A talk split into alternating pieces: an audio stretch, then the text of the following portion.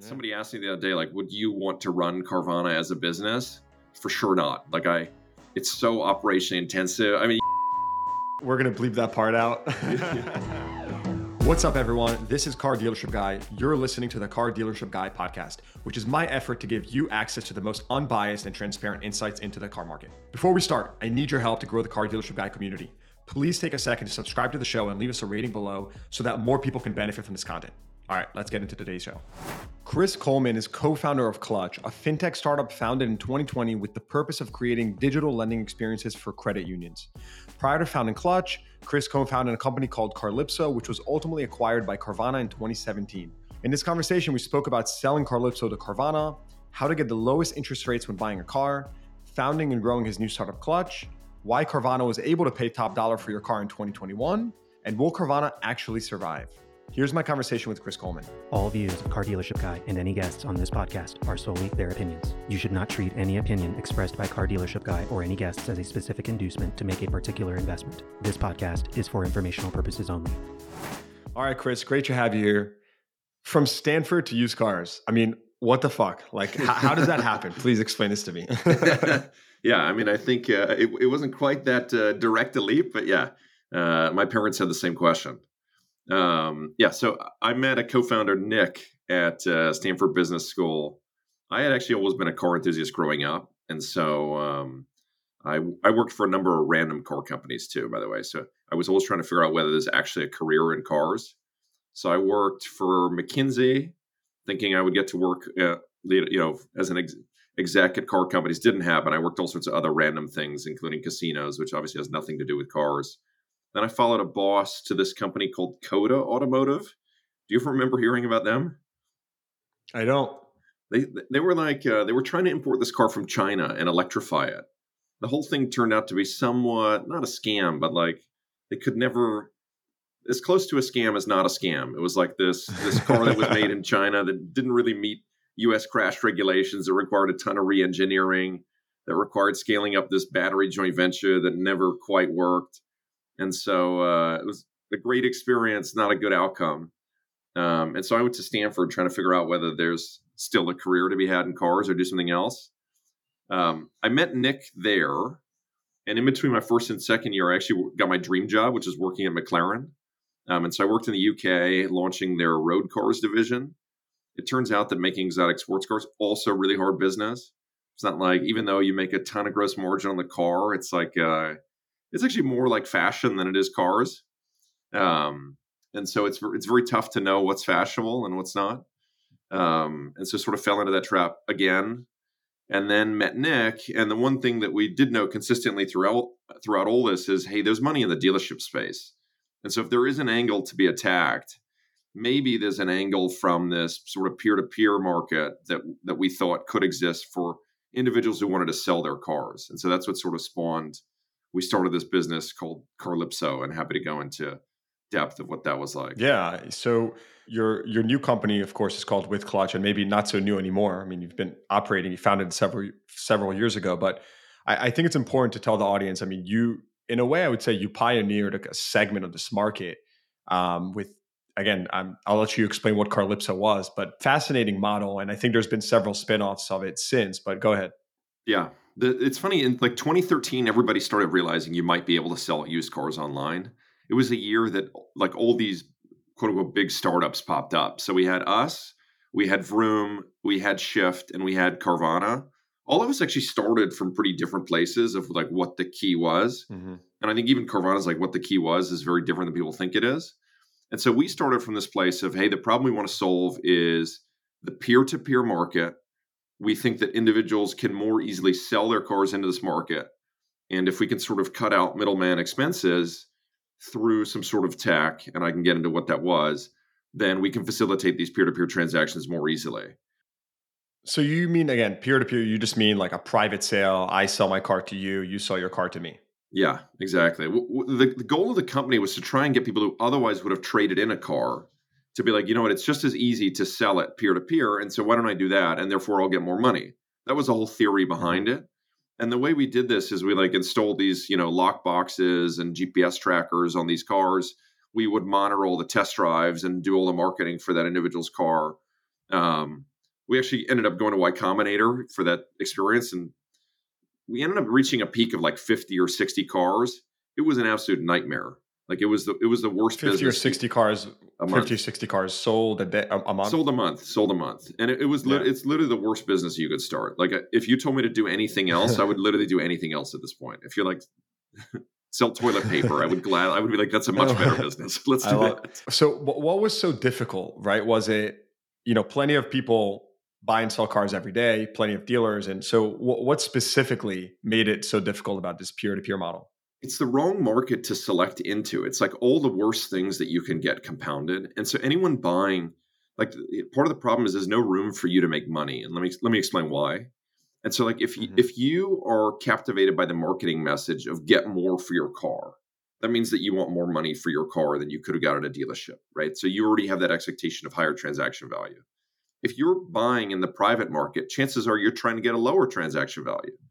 And so the individuals here are both willing to spend quite a lot of time to make sure that's true and they value their time less than you value your time.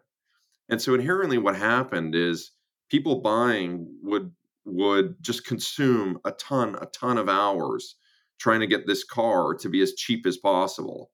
And the people selling obviously wanted the most money and so in all of these cases you ended up adversarial to both counterparties and no matter what you offered of, of value quote unquote like there were other ways to make money. Like you know you could make money on financing contracts or on selling warranties and things like that but it's pretty hard to insert yourself in there without physically taking possession of the car.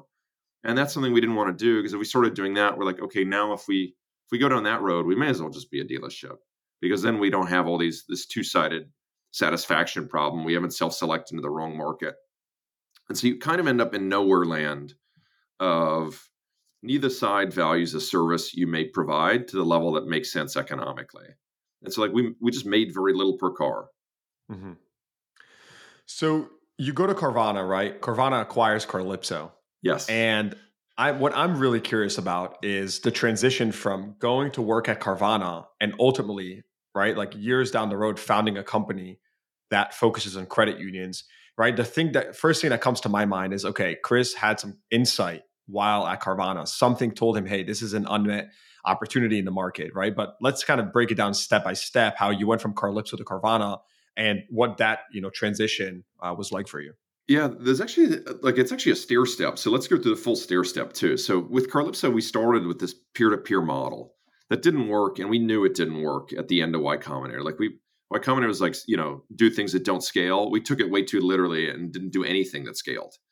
And so at the end of it, like some of our employees, one of our employees still has like PTSD from answering phone calls. Like he won't answer a phone call anymore because he's so like he's so distraught by what happened to him during this this phase. And so at that point we said, hey, why don't we actually just try and direct sale cars from auctions?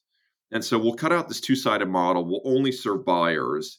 And since these auctions are like price set marketplaces, now we have almost unlimited selection. So if somebody says, "Hey, I want X car," then we can simply find X car in the marketplace. We'll uh, we'll figure out effect, effectively how to SEO these aggregators. And so we would basically take every car that was in Manheim or ADESA, cross-reference how it would rank on sites like CarGurus, and see what existing inventory was there, and then choose to advertise a select number of VINs to generate a ton of leads.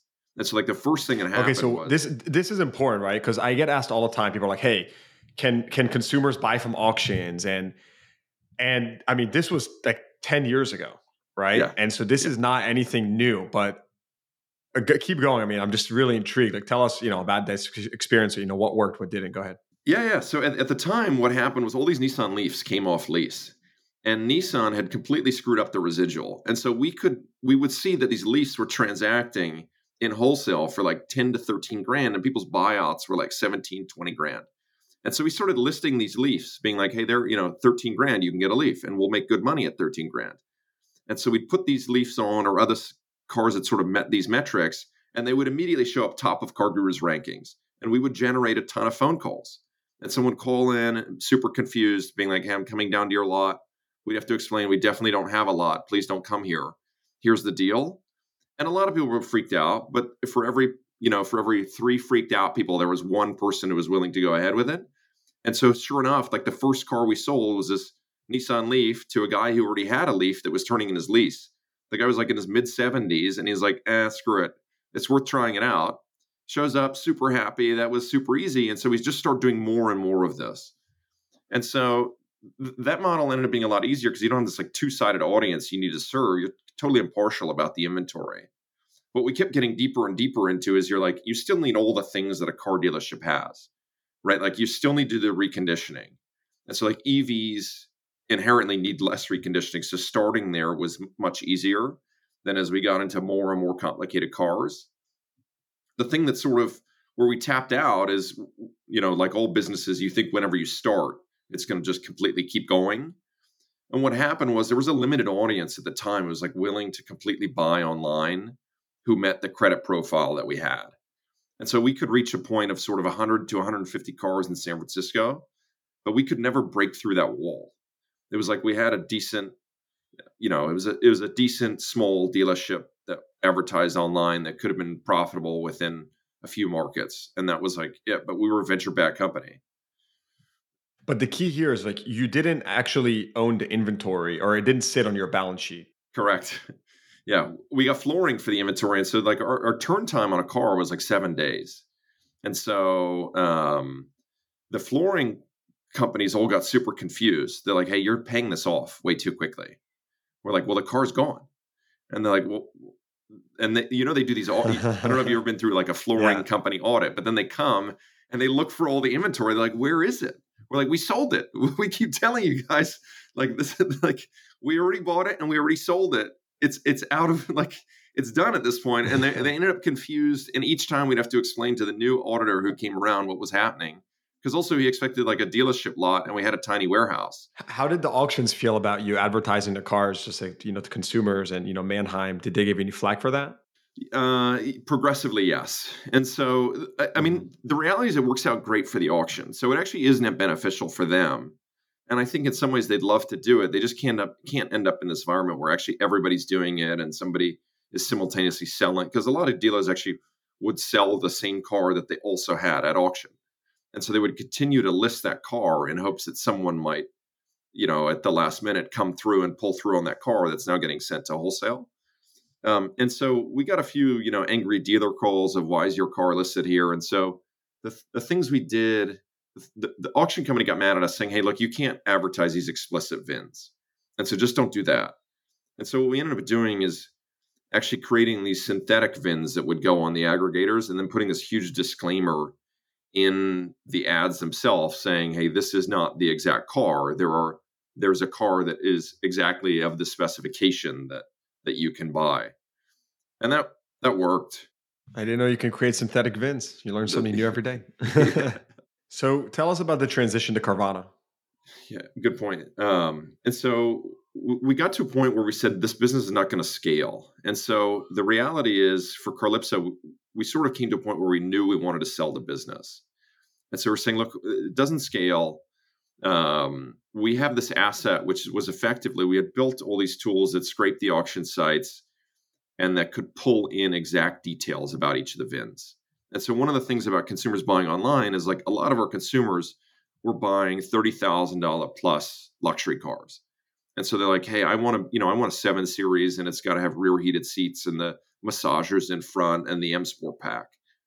And so you had to be able to get a, you know, a sales guy off the street to be able to do all this without actually knowing each and every car in full intimacy. And so we developed these like uh, almost these like window sticker like tools that would break apart the window sticker or the options and features for each car on a VIN level. And we could do that for like 80% of VINs. Not every not every VIN, not every VIN mattered either. Like Honda's didn't matter. Um, and so Carvana was interested in that ability to do that. They're like, hey, if we could do this, then it improves how we merchandise our cars. We also sell cars online, so have these same issues because often they would end up with, you know, describing a car that had heated seats that didn't actually have it because the guy walking around the car just made a mistake. Um, and mm-hmm. obviously, you end up with a very upset customer when that happens, and that was like anchoring feature for them. Um, and so we ended up talking to Carvana in like early 2017 before their IPO And so we had these conversations of sort of what's the technology we have, what would fit into Carvana, what makes sense, and why. And then um, the transaction eventually went through in sort of May of that year. Um, and then me and like it was me and Nick were co-founders of the business. Nick at first we're like, okay, let's just get the business sold and then let's figure out what we're going to do in the building. So we actually had no idea what our role would be in Carvana. It was like whatever the role is, like if they want us to, you know, clean the windows, let's just get this thing to the door and we'll clean windows for three years. That's fine. Um, and so we got the deal through the door. Part of that was Nick was going to go work in buying cars for consumers, um, which he was very half hearted about at first because we had tried something similar at Carlypso and it didn't work that well in that environment. Um, worked phenomenally well at Carvana for different reasons. Why is that? Why did it work so well, Carvana? Carvana was spending on, on like it was a windfall of marketing dollars that they were already spending to sell cars. And we were trying to kickstart one marketing message at Carlypso. So, like when we ran a bunch of early experiments to buy cars for consumer, we would run a bunch of advertising around, hey, we want to buy your car. Or we'd contact random people on Craigslist who were already selling and be like, hey, we want to buy your car none of that worked in isolation, but Carvana was doing like very broad based marketing on TV. And the message people got was kind of car, car, car. Uh, and as a result of that, there was a natural windfall in people who wanted to sell their car and were going there anyway. And so the problem was different. It wasn't finding marketing leads. The problem was actually monetizing the funnel. Um, and so, like the issues Nick had to deal with at Carvana were not generating net new interest or volume. And that was a problem we dealt with at Carlypso that we couldn't solve. Um, and so it was this natural like byproduct of being associated with a large scale dealership that you got this inherent volume anyway. Yeah, and I mean Car- Carvana has been tremendously successful at buying from public. You know, I think it's debated on the valuations they put on cars throughout different periods did you guys work on their valuation model? Was that part of your your team? And you know, we're going to put you on the spot over here. yeah, yeah. There's actually there's multiple. There were two valuation models in the building when I was there, and so the one that would the the valuation model for buying cars from consumer was actually different than the valuation model for buying through wholesale auction. And so I worked very closely with the team that did valuation for buy from auction, and um, I worked semi semi closely with a team that was buying direct from consumer, but like the triggers were different and the way the inventory mix was looked at was different. And arguably, you actually got different cars too. Like the cars you got from buy from consumer were arguably older. You had a higher condition variance. Uh, they tended to be less pricing benchmarks internally, so they were more unique SKUs. Uh, like auctions, auctions in some way were a little easier because you had like generally anything you bid on, you had some pricing benchmarks from other things that were similar in inventory. They tended to be less unique SKUs, and so you couldn't get it that far off. And three, you always had this like it was a simultaneous auction, so you you could never pay that much more than someone else was paying because you didn't pay your highest willingness. You paid n minus one. Um, like mm-hmm. that's the inherent nature of the auction versus you could end up paying your highest willingness and buy from consumer. Explain to me, like a third grader, how how did Carvana manage to you know out just outcompete the market with their you know relatively high offers throughout the last three, four, five years? Right, like just break that down for us very simply. Yeah, I mean, like Carvana is actually like the the way to think about the business, and this was the eye opening part from moving there from Carlypso is at Carlypso we tried to sell to almost all uh, prime credit buyers, and they're a terrible audience for online car buying like they're terrible because they have great alternatives everywhere else. And so like if you if you try and sell a Mercedes C class to a prime buyer, you're being compared to a Mercedes CPO program. And then you're like, why would you buy from, you know, rando me versus Mercedes CPO? Mercedes has great dealerships. They're not like bad, they're not bad operations. You know, nobody's getting beat in the back room as people like to portray. The car comes with a warranty from the manufacturer. Um, and so like it's it's actually a good option and people know two things. One is they know what other cars they can get. They know that they can afford them, so there's no question of affordability. And then B, they generally know the financing rate that they should get. And so they're not being you there's no there's no opportunity to make a lot of margin on these consumers and then the online model is arguably not better for them. You're like, okay, here's the trade-offs. you can wait for your car. You're not going to know the condition with any certainty until it arrives. And um, it's not going to have this OEM warranty that you might get from a dealership. And so you're like, is that really better? Like if, if I can walk into a Mercedes dealer, get my car the same day, I know the rate I'm going to get. Um, and like I can walk out with a car and know the condition at the moment I see it. It's really it's really not it's not like you avoid any major step in the process by buying online. You still have to do all the same steps. You can't avoid any step of buying. Mm-hmm. Um, and so I think that, that and I'm assuming you're gonna I'm assuming you're gonna contrast this to sub or near prime. Yes, yes, which is a different audience. Like if you take subprime, subprime is actually the best audience to serve online. Um, and the reason being, like, think about the experience from a consumer from this standpoint. Like, if you're a subprime consumer, you actually have real, uh, what I'll call like budget risk. So you walk into a dealer, you actually don't know what you can afford with a high degree of certainty. And so you know roughly the down payment and roughly the payment you can afford, but a lot of a lot of times that's contingent on what the finance company will extend to you in credit. And so you actually await your answer from the dealer, but you still want to buy a car that you went in for. And so you may enter a dealership being like, I want to walk out of here with this you know 2015 Chevy Tahoe. But when financing terms come across, the guy behind the sales desk is going to convince you that you actually need a 2013 Volkswagen Beetle. And you're like, well, because he's only got 50 cars on the lot. Financing came back awkward. you have to go through this embarrassing exercise in which he tries to convey that the Beetle's a good stepping stone car for you. And and that like Carvana just kind of made that experience much much more palatable because you could get financing rates on everything and there was enough inventory where if the Tahoe didn't work out, stepping back from a Tahoe was easier to figure out what you could get. I'm going to cut you off for a second, but how does that translate to paying, you know, twenty thousand dollars for a 2013 Civic with 110,000 miles? Good question. so, a you can make you can you make more money on on uh, higher finance rates, right? So there's only so much you can mark up the spread on a Perfect. prime buyer. So if you have you know, DCU, or the biggest credit union at one point was offering something like 1.49% interest rates. There's only so much money you could mark that up and still remain competitive to finance any car, right? And so, um, so your ability to make margin spread on the loan is very limited on the prime segment. Then B, the prime segment has lower attach of products, and so like you don't if you could you don't need to buy a warranty, which, which just means that all it means is that they're not going to buy as many warranties and you know aftermarket products as a subprime consumer may correct correct. And and so th- those two things like you may make limited margin on the front end of the car but between financing margin and product margin you can sort of forward calculate what you expect to make on those two elements and you can price the car in such a way that you might discourage prime buyers and encourage subprime buyers to buy that car. Um, and so like a prime buyer is looking at price of vehicle and they roughly know the financing rate and if they finance they'll pay what the payment is right? A subprime buyer is looking at a payment based purchase. And so they're not even like the price is almost irrelevant because there's so much else that goes in the monthly payment of what matters for that consumer in addition to can they get over the down payment threshold of do they have enough money to actually enable the transaction at all?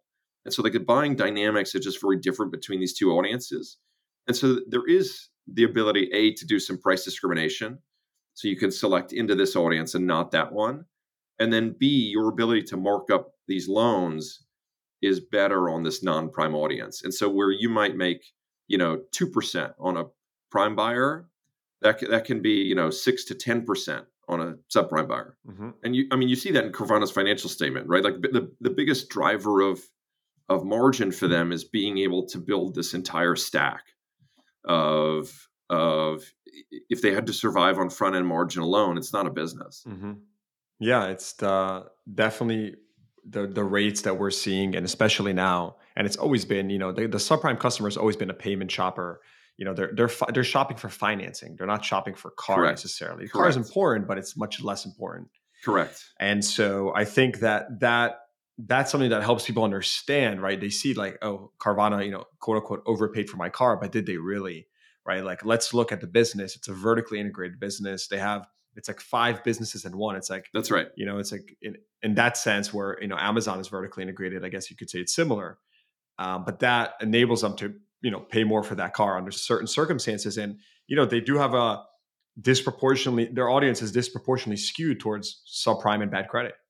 And so like everything you're saying makes sense. Now, but here's what I want to understand, right? So you you have this insight now. I'm going back, you know, a couple years here. You're at Carvana. You see that subprime is a lot more lucrative. It just that's the reality of the business. And and then you go to credit unions, which is like the peak epitome of like cream of no. the crop. Like I have amazing credit. Like don't fuck with me. So how how does that happen? Yeah. Um. Here, here's how it happens. So, uh, like, uh, it's it's not all like a there's a spectrum. So it's not like all subprime prime so there's not only two audiences, a full spectrum of the audience. I think the, the insight was hey, the financial products end up being the key profit drivers here. And then B, one of the other insights was a lot of buyers, they don't think about this too hard. And so like whatever the whatever the rate was, one reason Carvana could exert control is because people didn't shop around for financing. Like Carvana only offered its own financing through their own pages. And so you you either kind of went with it or not people were not shopping, figuring out what is the true market rate of what my credit should get me across all these other lenders. Um, and so what we said is if we look at the best lenders, right, like the cheapest cost of capital is actually credit unions. And the reason that's true Why? is Why is they, yeah. they're not for profits. And so the credit the credit union effectively has to return slightly more than a treasury yield on their book of loans. And so there there were bank there were like a banking system set up in the early 1900s where they're effectively a cooperative. They exist for the benefit of their members, which is anyone who has a loan or deposit with the institution. And so what that means is they effectively run uh, a, a, net zero bank. So as a like if you so their if, cost of capital is, is cheaper is cheaper exactly exactly they're getting they're getting deposits at near for free from consumers they have to return some interest yield, but they don't pay profit on the interest yield. And so, therefore, you're, you're roughly net benefited by that uh, not for profit spread. Um, and, and mean, credit unions do like 25 a third of used auto loans, by the way. They're, they're huge That was what I was going to say. Yeah, it's like a third of used auto loans. And so, it, like if I'm a consumer in the market today, right, and and I'm a dealer, and you know we get credit customers that come with credit union checks all the time. We also work with credit unions, but if I'm a consumer today, or if you know, if if a consumer, right, you, your your mother wants to buy a car, she tells you, "Hey, Chris, I want to buy a car, and I'm going to finance it one way or another." Like, what would you tell her to do? Yeah, I mean, it, it, it yeah, good question. There's there's many ways to go about that process. Like the the old way would be, hey, go get a pre-approval from a credit union, walk into the dealership, um, pick the car you want, show them this, you know, use the financing that you have from the credit union, and some credit unions will issue checks. A lot don't do that because it's a fraud vector. Still, there is another way, which is simply if, if you demand that the dealer uses a credit union that you already know, they can go that route. They they have indirect channels already. And so you can walk into the dealership and say, hey, I want to finance through, you know, uh, Veridian Credit Union. And most credit unions who are connected on CUDL or who have Dealertrack or others can still send loans that way. They're of any sort of large or medium size. Your smaller your smaller dealerships may not be connected to credit unions. That's arguably not where you're getting your car anyway. Um, but like my recommendation would be go into a good dealership that's connected with credit unions already through CUDL or through Dealertrack. Pick one of these credit unions. You can see the advertised rates for prime credit and w- walk out with a great car loan. So if I do that, I can't buy through Carvana. You can still buy through Carvana, but it'd be convoluted. And so here, here's here's here's part of the process. And so the problem the problem with car financing is that you have this asset that has all these paper documents associated, which is like this. We, mortgage is the same. Mortgage is even more antiquated. Have you ever been through a mortgage? But like effectively, the vehicle title is this piece of paper that needs a bunch of random signatures on it to establish chain of custody. The, the strange part is the title actually becomes electronic often when it goes to DMV, and so there's electronic liens which will say, hey, Chase actually has ownership in this car once the paperwork is filed. And so if you were to want to buy through Carvana and finance your credit, you can still do that, but the process would be different. You'd buy through Carvana, you'd go with Carvana financing. 30 days later, you'd refi that loan. So you'd go to your local credit union and say, hey, I want to, I have this deal with Carvana. I want to switch that loan for this loan. And that's something that's very easy to do. It's actually easier like the refi process is much easier than the car buying process because of this ELT. What's the what's the bear thesis for credit unions? Right. I think we know that clearly the bull thesis is that, I mean, it's just cheaper cost of capital. And I've been very vocal about it. You know, we clearly work with credit unions, dealers, any normal reputable dealer will work with credit unions. I'm seeing that you know the spreads between a credit union and a traditional lender nowadays are like you know two Huge. to three points. Huge, it's very, very, very significant. Yeah. Yes. Um, but like, wh- what's the bear thesis here, right? Like, wh- why does this not work out, or why why does this peak or not scale beyond like you know mega proportions? Yeah, I mean, I think there's a there's a couple cases. So, and I think not not all credit unions are impacted the same way. If you look at like there's uh, if you look at banking, there's kind of three segments of banks too. There's mega banks, uh, there's regional banks and community banks, and then there's credit unions. I, I think the sector I'd actually worry most about is that middle sector because they have none of the scale and none of the advantage of the other end. Um, the the credit unions, the, the credit unions I worry most about are the small credit unions, where like you, it's very hard to get out of Th- this. Those are the ones that you wor- you worry about them the most. You said. I worry about small credit unions a lot. Yes, and the reason the reason being is because they're not of a scale where they can then get out and like make these investments that are substantial in order to like do this modernization to remain on par with a Chase or a Wells Fargo. And, and you need to continue to attract deposits. And so you need to attract deposits in order to be able to do lending. Lending, I think, is actually your strongest advantage. I think deposits tend to be a more commodity product, right? Like if you do checking, do you really care where your checking account is? It just has to function as a checking account and be easy. But at the same time, it has to be easy. And so to do that, you need to make these investments in technology to allow people to use their checking account in an easy way. And it's just harder to make these investments if you're small scale, right? Like some of the largest fintech companies will bend over backwards to work with Chase. But if you only have, you know, 4,000 members or 4,000 potential customers, no one's even chasing you as a potential buyer of this technology. And so it's very hard to serve that segment in a way that makes sense for the technology provider and for the credit union. And the credit union's left a little bit handicapped mm-hmm. with antiquated tools, trying to get people to sign up for their services. They've already got limited branch or other reach. And so these smaller credit unions, the trend you're seeing is maybe 20 years ago, there were about 10,000 credit unions. Currently, there's about 5,000. And so they tend to merge and consolidate into larger and larger assets. The biggest credit unions tend to think more like banks. And so the larger the credit union, the more it becomes focused as this like this larger, efficient, high investment institution. Um, and so like mm-hmm. it's it is in everyone's benefit to get some scale as a credit union.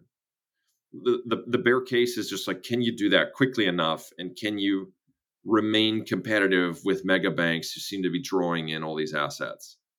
Do you think the traditional lenders, like now that rates are, you know, significantly higher than they were two, one, two, three years ago, do you think that traditional lenders, you know, the Capital Ones and uh, you know the Allies or whoever, right, publicly traded, um, have you know lots of leverage when it comes to cost of capital? Like, how, how do they survive, for, um, at least in the prime segment, versus the credit unions over the next couple of years?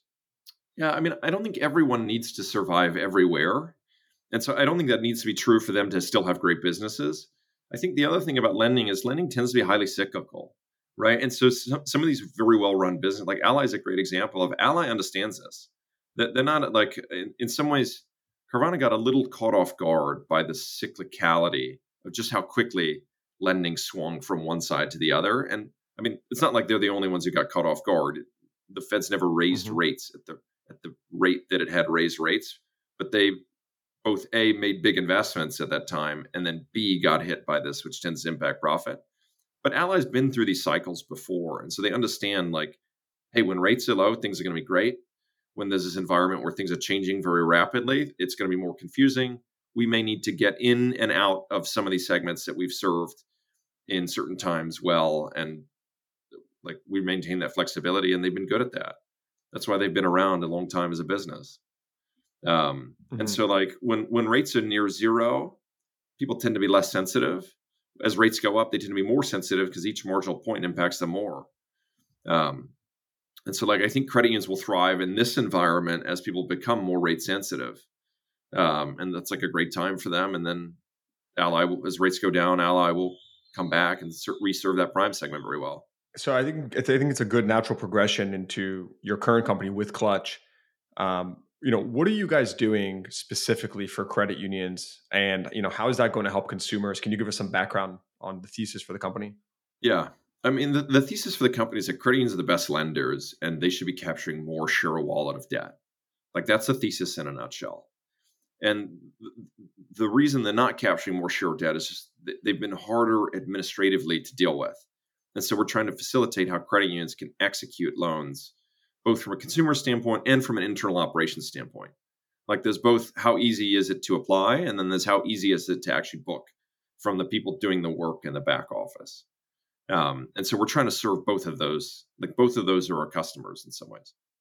Tell me, in, you know, in five years, right? You guys have scaled and you've empowered more credit unions, right? How did how has that changed the car buying experience, the car business, right? Like, what's the impact that you guys have made in five years? Yeah, I mean, I mean, I, th- I think there's a couple things. A, um, I think credit unions should have a much larger market share of auto loans than they currently do, and so like it sh- it should be people find other areas to compete on the fringes of credit unions, and p- a lot of other lenders shouldn't be nearly as competitive, right? Like credit unions should be financing a much larger portion of loans than they're currently financing. A, and then B, a, a huge portion that should also be direct, like the ability to both uh, refinance debt that's not quote unquote optimal. And so as consumers get better credit, credit unions should be able to yield and, and get that opportunity more easily. So if you were if you were an Ally customer, but now you've made you know 15 payments on time, we should be able to refi that loan and discover that loan very easily if you're a credit union member. And that should be a compelling reason to be a credit union member. Is that there's this there's this sort of active watching out for you for all your debt portfolio. I think it's not just cars though, too. I think the other manifestation is even if you look at a platform like Credit Karma, like you won't see a you won't see a credit union on Credit Karma, which is like super puzzling because why? Yeah, because why? why none of that? them can connect to it. Like they cannot connect to Credit Karma. They don't have APIs. There's no way to connect to the balance sheet of a credit union. And so like that technology infrastructure still needs to be built out. Um, and yet often like if you look at some of these lenders all they do is resell portfolios to credit unions. And so there's many lenders who will literally aggregate traffic from Karma, repackage that, and resell that debt to credit unions. And that's like the the strangest sort of middleman intermediary that you could have, where if you said, hey, if the credit union can simply direct connect to these consumers and connect to the largest sort of places that consumers get financing, then we should be able to grow the balance sheet of credit union lending mm-hmm. across the board. So if you're looking for a personal loan and you're near prime or prime, that should be a credit union loan. If you're looking for an auto loan in any direct origination channel, that should be a credit union loan. But does that dry up? I mean, do they have enough funds and capital to fund? I mean, these trillion dollars of loans that we're putting out there. I mean, what what is that mat- point of maturity? I'm sure some investors have asked you this at some point because that's yeah. the first thing that comes to mind. Okay, so there's this large addressable market, but you know, how much capital do these credit unions really have? Yeah, I mean, it, the good news is it varies hugely by credit union, right? So, like some credit unions hit lending caps and have done so; others still have plenty of dry powder. Um, you're always playing as a lender. You're always playing this two sided game, which is like I need to get deposits uh, in order to do lending, and the way you get deposits is two ways. Either a you like provide great banking services that people can trust, and I think credit unions have a lot of growth strategy there as well, or b that you can also pay high rates which are things like you know CD accounts or things like that, and they often pay above market in those accounts as well because they can effectively anything you're making from your lending book, you can effectively distribute a portion of that to those high yield CDs too. And so they do have way they have to play a balancing game of hey, I want to grow my lending book, but I also need to figure out how to grow deposits as well.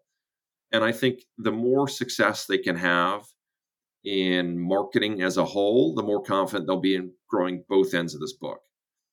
So if you look at a lot of credit unions today, they're a little bit gun shy on marketing. And the reason being is because they don't have great digital distribution paths. So if you attract a consumer, like some of our credit unions, you can't even open accounts digitally. So if you were to market for digital loans, mm. you may say, Hey, I want to go out and I want to find somebody who needs a personal loan, let's say. I can get their loan application approved, but they may still need to come physically into a branch in order to finalize the loan and deposit account opening. And so, like, they're just a little bit, and because of that, they're paying a lot more in marketing than what you imagine somebody like Upstart might pay because you can finalize mm-hmm. everything through Upstart.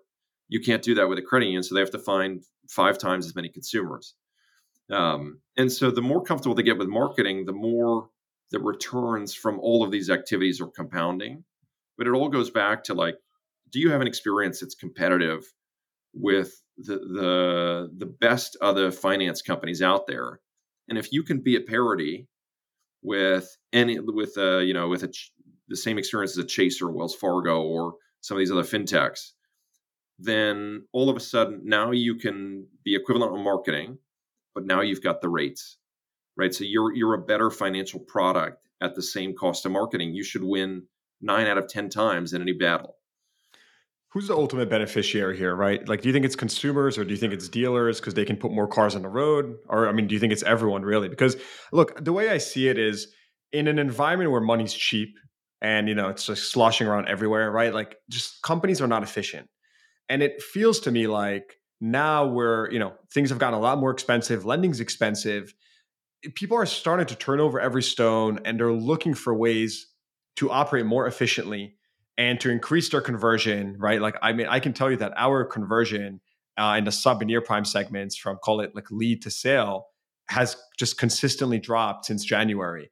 And it's not driven by um, anything necessarily in store, but it's it's the lending. The lending has gotten tough and it's tightened up, and we just cannot convert that segment of the market, right? And it puts us in a very tricky situation because you're missing volume targets. You have the customers coming in; they want to buy the cars, um, and of course, I'm referring to, you know, this is not prime segment, which credit unions typically work with. But I wonder, like, do you think this is a, ultimately just a net benefit for the entire industry? And, you know, you'll see, we'll start to see uh, bigger companies say like CarMax and Carvana maybe sh- uh, show some more innovation on that realm.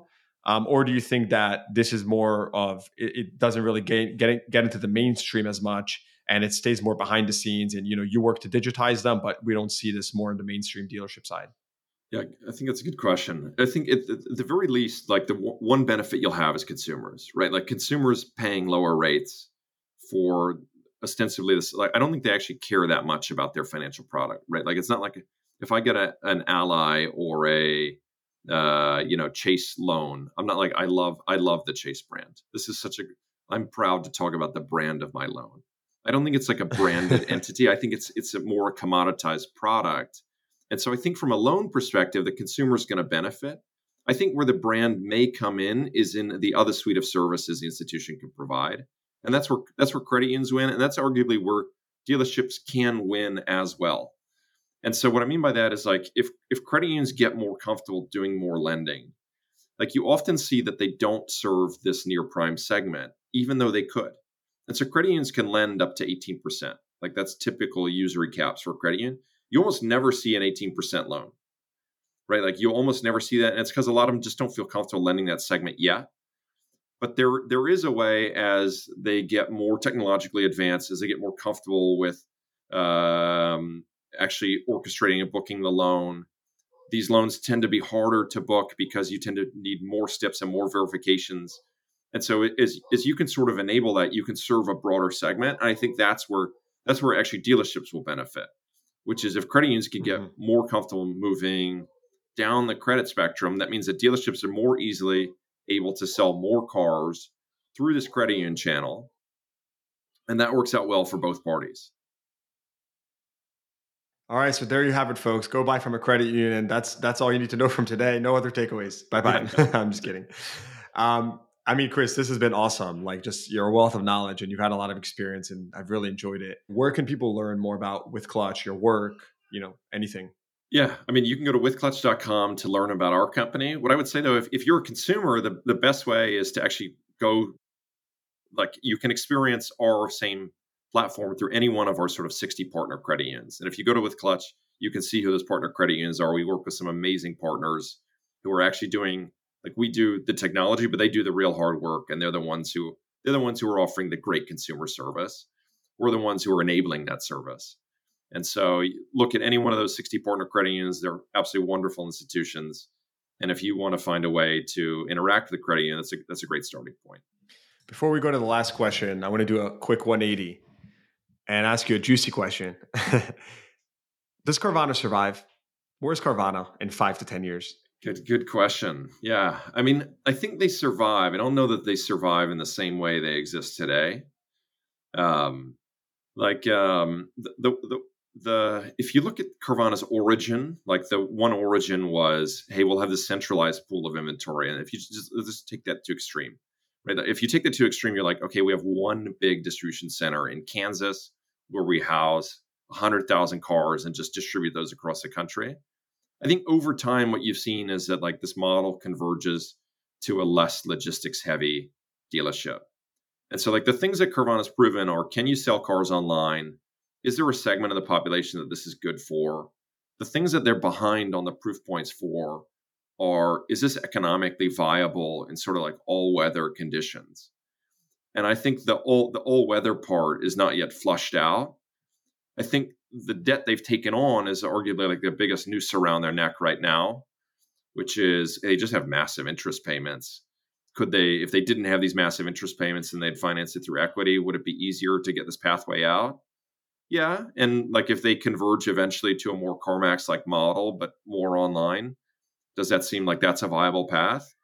I, th- I think both those are true. There's like restructuring that needs to happen between now and then uh, in order to make that happen. But I think they've they've proven too much to go away entirely, uh, and so there's certainly someone that will.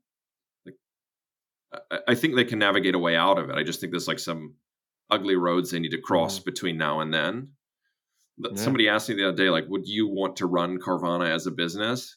For sure not. Like, I, it's so operation intensive. I mean, we're gonna bleep that part out. yeah. yeah, fair. Um, all right. Well, Chris, last question.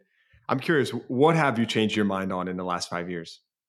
What have I changed my mind on in the last five years? I mean, uh, I, I, think Carvana, like, I got to give you some insight into my mindset at the beginning versus the end, too, because when I went to Carvana, a lot of it was just to see the end of the Carlypso story. Like, we went thinking this business will never, ever, ever work. Um, and actually, they proved a lot more than we than we thought possible. Like it opened my eyes up this like subprime and non-prime segment and how they buy cars, which is very different than the segment we dealt with. And so completely changed my mind on how to think about that area. I think the other thing too is like learning through 2021 and 2020. Like uh I used to somewhat believe in this like rational market theory, and obviously it's not true at all. Um, because people like the story of Carvana has been the same for the past like oh, you could see I everything see that was day, happening. my friend. I, I see it every day. you, you, could see, you could see everything that's happening, and yet the swing between what they were and what they are, like neither neither of these endpoints are true. It's somewhere in between, but like um, people just get carried away with exuberance all the time. Dude, I love it. I'm rooting for you guys. You're working on some awesome stuff. I really, you know, I really appreciate it. And this has been great. So thanks for coming on, Chris and I'm sure I'm sure we'll talk again soon. And you know, I'm I'm just excited to see your progress with WithClutch. Of course. Thanks for thanks for having me on. Awesome. Bye.